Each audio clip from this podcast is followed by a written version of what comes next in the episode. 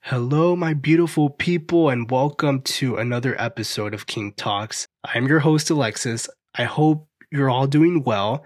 I hope this episode finds you well. Uh, we're going to get into episode two today, and this one is a good one. Okay, so think about it. We all have those people in our lives who have treated us less than favorable.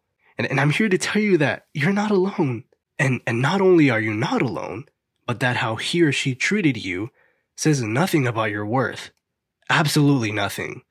I think that a lot of times what happens is that when we have had messy relationships or friendship, or we have gotten out of some, right? Or when someone ghosted us, or when someone treats us, um, who at first they were all promising and nice, and then all of a sudden, you know, switched on us, you know, we're like, well, what did we do? right? And why me? And you know, just falling into this rabbit hole of what did I do? And it might be my fault, or it must be my fault, and all of that kind of just negative dialogue that shouldn't even be happening in the first place, right? Because listen, you deserve so much better. And that is what we will be discussing in today's episode. So get comfortable and let's get started.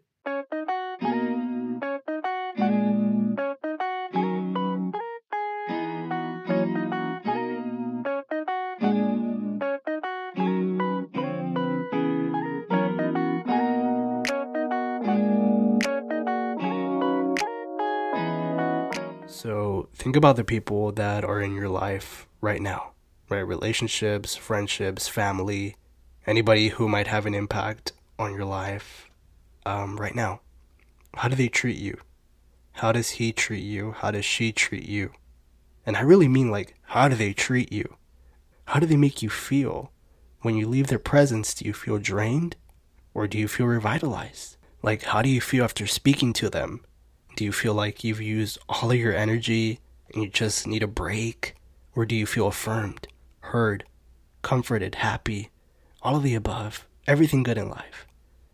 Let's say you are hurting and you're not feeling good. You're feeling everything but pleasant.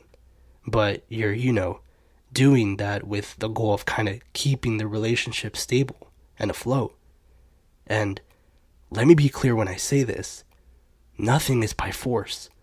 But if you're having issues with self worth, what might happen is that you might think you need to do this emotional labor in order to keep your relationship because you don't know how to be without that person. Or maybe you don't know yourself without this person. And in addition, it might not even be that you have an issue with self worth. It could be that you don't want to let that person go. This person might not be good for you, but you have so much history with them and you're willing to go through this emotional labor and stifling of emotions and smiling even when you're not happy because you guys have history. You know, either way, if it's the history or if it's you're scared to be alone or you don't know what it's like to be without this person, that is putting yourself second. You are putting yourself second, your mental health second, your self worth second. And while this person who is no good for you is benefiting from all your labor and all your discomfort. They basically get comfort from your discomfort, right? Not knowingly, of course, but you know, they are reaping these almost quote unquote benefits from your misery. And it's awful, and I wish that on no one. You deserve better. My kings and my queens, you deserve better, and I'm gonna keep saying it. You deserve better. Never settle. And emotional labor is not it. You do not deserve to be sitting around with your emotions being tied down and stretched every which way while you smile. You deserve to be able to communicate how you feel and have your person communicate back, and the both of you try to figure out a way on how to resolve any issues. This is what you deserve, not not this tug of war with your emotions. No. You deserve better. Period. You know, we sort of think like, okay, I'll put up with this negative trait or that negative aspect of their personality because the other parts of them are great and honestly they probably just have a few bad traits. It's no big deal. I'll deal with this. It's nothing serious. It's usually what we tell ourselves right? The majority of their traits are things that i like so i'll deal with it. Well no listen let me tell you something. If we're talking let's say they forget to close the door on the way out Or maybe they don't have the greatest style in the world, but they have a genuine, pure heart and they're kind people, kind to you, kind to others, and they listen to you, etc., then hell yeah, yeah, I agree. but if we're talking, those bad traits are things like they don't ever let you speak, they don't listen to your feelings, they diminish them, etc., things like that, baby, those aren't bad traits. Those are stay away, stay away from that person, right? Those are red flags. You need to run. You need to run far away. They're not for you. Even okay, even if along with those traits you see good in them, okay, but, but that doesn't cancel it out though. That's not what we're doing. There's no canceling out. They both cannot coexist. If they are doing anything to diminish you as a person, if they're not allowing for you to flourish, then no, right? Absolutely not. I just want to make it clear that there's a difference between having bad traits and being toxic.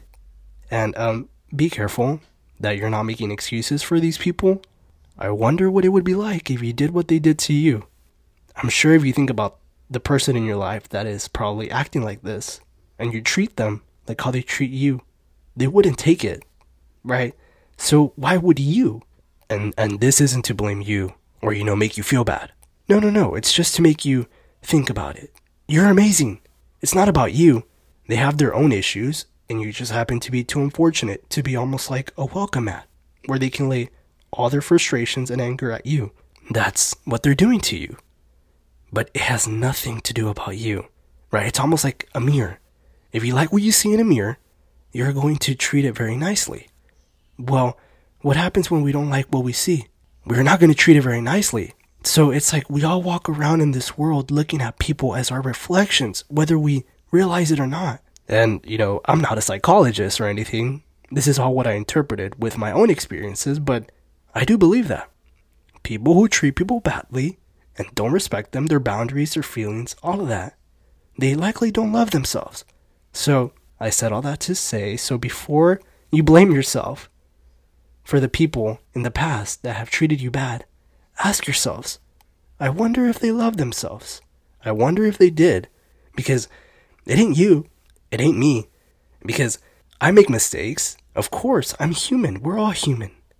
But does that warrant me to not be respected? Does that warrant my feelings to not be heard or listened to? Absolutely not. But any case, you deserve someone who doesn't make you feel like your worth is going down. And I promise you it's not. It's not. I just want to make it clear. Okay, it's not. You're amazing. You're perfect, just the way you are. Right? And I also want to make it clear that at times we are the ones who are the toxic people, right? Sometimes we are the ones bringing down others with our own issues of low self esteem or self worth. And I don't want to negate that. It can 100% be us too, you know? But none, nonetheless, we should not feel like, oh, well, this is too much to ask for, or we are looking for something that is not there. My loves, there are people out there who will treat you well, who will treat you how you want to be treated. You know, like I always say, if you stay true to yourself, you will always, always, always attract the right people. That's what a bitch does. They surround themselves with people that uplift them and vice versa.